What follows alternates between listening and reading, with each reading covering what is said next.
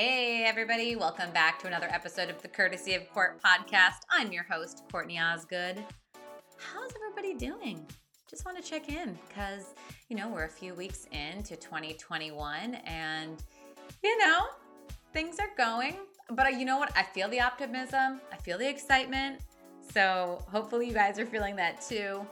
Um, I'm continuing this week with another awesome guest. I, I, feel so grateful that I've been able to connect with some of these people to share their stories because I feel like each week it gets better and better. And this week we're talking with the founder of a company called the United States of Camo.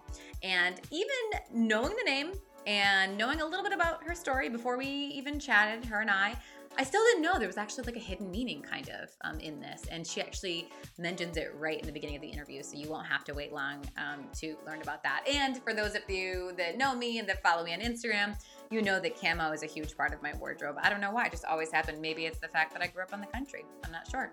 But love camo and I incorporate it into my style all the time. And now I have another reason to incorporate it and actually, there's a cause behind it, a really, really amazing cause now, which is even more special and is going to make me want to support it even more. And I think you guys will agree. So let's just dive right into it. Please welcome today's guest, Kimberly Spacek, the founder of the United States of Camo.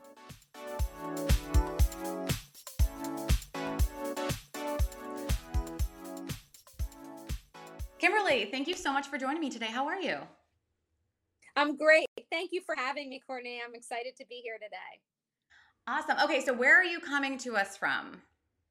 New York City. New York. Oh my gosh. Are you born and raised? born and raised on the Upper West Side, never left. Uh, well, a couple years for college, but I'm a New York girl at heart. Okay. I feel like even though I don't, even though I know a little bit about your story, I feel like it's all kind of coming together. So why don't you just start? why don't you just start by telling us? Um, so you are the founder of the United States of Camo. What is that? Yeah. So it's a kind of a long story, but to to make it short and sweet for you, um, I've always loved camo, and even when I was a little girl, my father was in the military, and so maybe it was just in my blood. But I've always loved camo. And one day, I was thinking about, I was looking at different camo prints on doing some online shopping, and I'm like, how come nobody's done a camo of all 50 states? Like, there's nothing more American than camo. And so I brainstorm and I went to uh, the trademark department. No one had trademarked it. And I was like, this is meant to be. Um, and so I created a camo with all 50 states. And you might be able to see on my hat the different states. Uh, people love to look at the hats and pick out their state. Um, but I really, yes. so you hopefully you can find your state in there. But um, I just came up with this camo print that had all 50 states. And it's really important. And there's big meaning behind it because I doing this, I started United States of Camo uh, to help raise awareness for veterans and the mental health issues they play that plague them, uh, particularly when they come home from combat. And the 50 states really means that we're all in this together and you know as americans like these guys and gals go abroad to protect us um, and we need to protect them when they come back home. And so that was kind of the origin of the the camouflage and the united states of camo and my mission to really get out there and raise awareness so, you know, I really love that, what you just said. And I feel like now more than ever, especially in the state of what's going on with our country and our world, that togetherness and that inclusiveness, I feel like is just so relevant now more than ever. Absolutely. And that's really what motivated me to make a push this summer.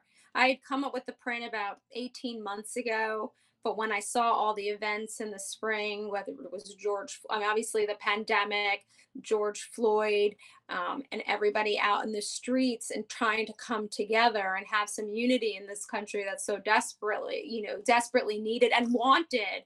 I really wanted to push, make a push here because this is transcends color and this transcends race and religion and everything else because you have these young men and women leaving their homes going abroad, fighting wars, seeing the unspeakable, or even in times of peace when they go over to protect us, you know, their lives are changed dramatically forever. And so few people talk about it. Right. And and they want to help veterans. I do believe Americans definitely want to help veterans because they do appreciate it, but they don't know what to do I and how to agree. And you saw, I guess, you know, last year when everyone went kind of viral with the 22 push-ups to recognize that the veterans, the 22 veterans are killing themselves each day. That number went up exponentially during COVID. Yeah. And there were so many other things going on in the news, important things, but I didn't want this opportunity, this moment to not include our veterans because we wouldn't be able to even wear masks or go to Costco or do anything without these guys and gals. And so I just really felt it was important to make a big push to bring out, you know, continue to bring awareness. And a lot of our veterans have been really suffering in this moment. And so it's incredibly important to me to make sure that we are they are aware that they, we care and and so that's really why I've been out there talking to people and really trying to spread the word and you know get as many people out there to help me spread the word and so I really am thankful that I'm on here today. Oh, well, I'm so glad. I mean, the, immediately when I heard about your story, I was like, this is incredible. And these are the kind of people that I like to highlight. So I really commend you for doing what you've done. And I guess I want to understand now do you have a personal connection with the military at all? Yeah. Yeah. So my father was in the military. Ah. He went, uh, he was in the Air Force for about 37 years, which is the max you can. And he rose to the rank of colonel. Um, and so, you know, I was definitely, and he was my best friend. Uh, and so I was super close with him and, you know, was able to kind of have many shared experiences on mil- military bases with him. But what was amazing um, is that my uncle was a Tuskegee Airman and he shot down the last plane in World War II. Wow. And there was, you know, obviously many of us have seen the Laurence Fishburne movie, which was great if you haven't seen it. Um, but the Tuskegee Airmen, they're dying. Um, and, you know, he passed several years ago, but I thought it was in, continue to be important to get out there and let people understand the story that not this long ago, you know, there was this segregated group in the military that were chosen to have to fight in the most dangerous missions um, and came back, you know, successful. I mean, they had the most kills than any other troop. And so, but you know, again, my uncle, he shot down the last plane in World War II. I mean, that's huge and very, very little recognition in his lifetime. Wow. That's incredible. And you know what? I feel like because so many movies have been made about it and you know you hear all about these stories and and unless you have a personal connection to them, they almost and I and I say this with the most utmost respect, but it almost sometimes feel like I can't even believe that's real. Like it gives me chills right now to think that that there are so many people out there that have or are fighting for our country and our rights to be able to sit here today and to do this. So the fact that you're now giving back to those that have done so much for all of us and much more than we even know, the majority of us even know how much they did, is really heartwarming. And I know that your family, I'm sure they are proud of you, and the ones that may have passed are st- are just proud of you for doing this. So I feel like it's um. I feel very honored that that you're sharing this with me and all of us because I just I do feel that unless you're super connected, there's a lot of unknowns in, in you know the world, the military world, and and just uh, it's it's educating on many different levels. I feel. And Courtney, I'm so happy you brought that up because one of the components of the website are is a section called Heroes Tales, and I've been interviewing or trying to interview veterans, their wives, family, because it's not just the vet that's affected. It's, sure. it's, it's AIDS. And so I've been putting stories up uh, of different veterans of diff- from different wars, from different walks of life, um, to tell their story and to talk about their experience. But what hit me hard was the first interview I, I did, and it was also a World War II veteran, and he said he he was in a segregated unit, but he had friends and he had camaraderie. But he came back to the United States and he said, that was when the war began for him. Oh, Yeah. And I said, well, why? You had this great, you know, you had a successful, obviously, you lived, which to me is a successful period in, you know, World War II, and yeah. so many American soldiers passed on. But I said, you were able to come home, you had family, uh, the mill, you know, you went on to college. And he said, but he was alone and he didn't have that camaraderie. And he started to go down a bad path. And he was lucky that he had family and friends that kind of pulled him out of that, that dark path that he said he was on a very dark path when he came home because he started running with the wrong guys and doing bad things, but he was lucky. And he, this gentleman, Theo, he's in his late 90s now, he sees his fellow veterans, the young guy, he calls them kids, and he's like, they come home and they're homeless.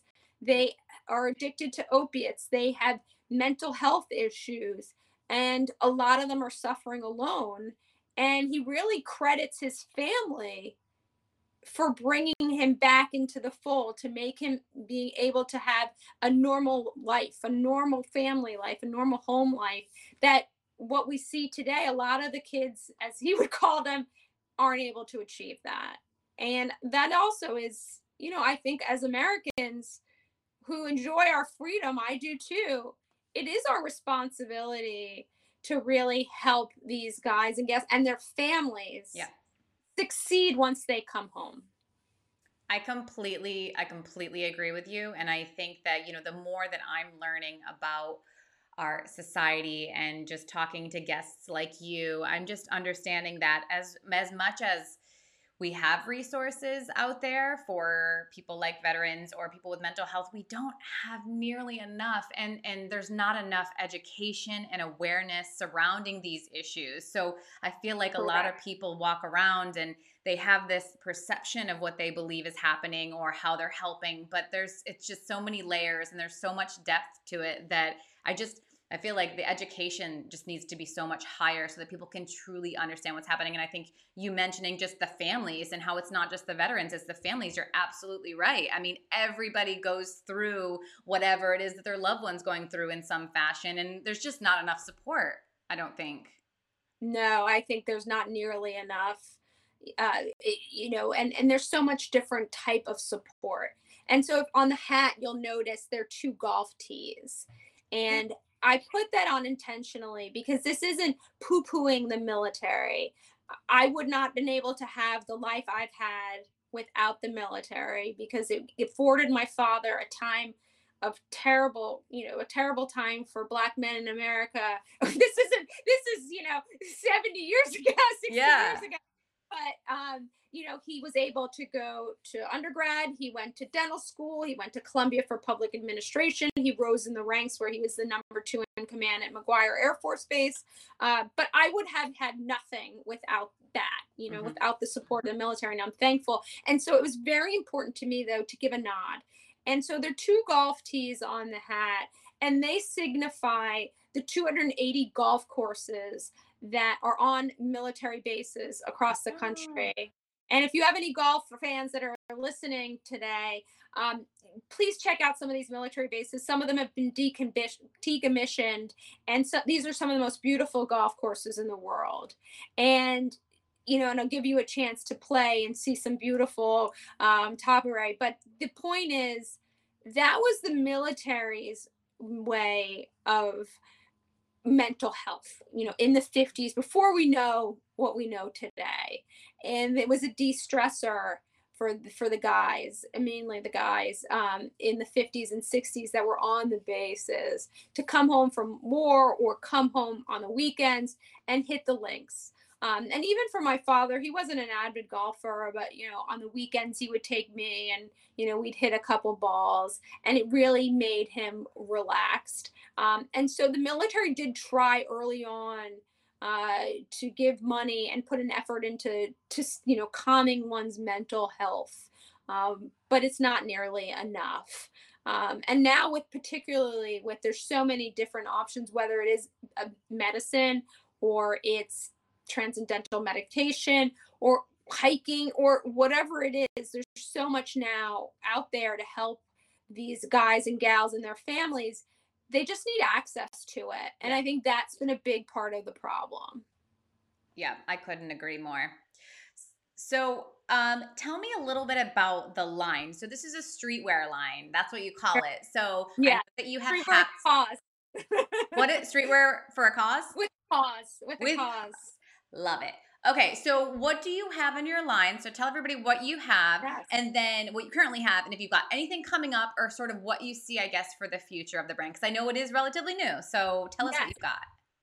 I started out with the hats that I have on today, um, which has, you know, like I said, the 50 state camo. Um, and because my father always wore a hat and and he, like he had full head of hair. I, I need to say that because even from his grave he would kill me if I implied in any respect that he was bald. He had a full head of hair. Noted. Noted. but, uh, but he uh, but he always wore a hat, and so that was sort of a nod and it's a real conversation starter when people see the hat and that was part of it uh, i also have polo shirts um, that are in the 50 state camo and i'm soon to have some hoodies um, that will be coming out in the next couple of weeks so i continue to span the line and you know i always encourage my you know customers uh, to reach out to me with ideas you know a guy reached out to me today and he said i want a red white and blue camo gator and I will have him. I will have one for him in the next couple of weeks.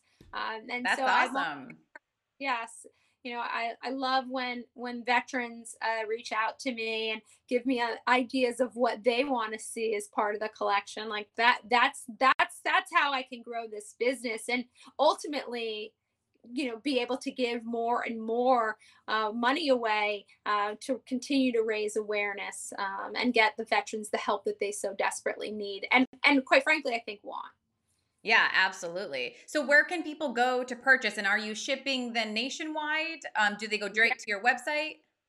Yes, please go to unitedstatesofcamo.com and Instagram United States of Camo, and you can see the full collection there. And um, I'm able to ship worldwide, and, and I would love to continue to have everybody's support and have people email me their you know when they find their states those are the best emails when i get a picture like here's wisconsin um, and so I, you know, I love the support people have given me um, by purchasing the merchandise and allowing me to continue to donate money to various charities that are really getting out there um, and doing a lot of outreach, not just waiting for people to come to them. So check out my website, read Heroes Tales. Courtney, as you so smartly highlighted, you need it's it's so much better hearing the story, reading the story, and so I think that helps with the connection.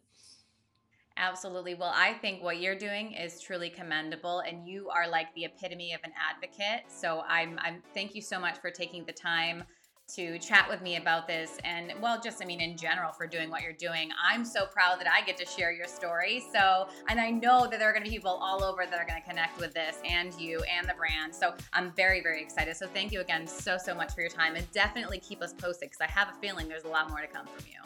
Absolutely. Thank you, Courtney, for having me. I really okay. appreciate it. Of course. Take care.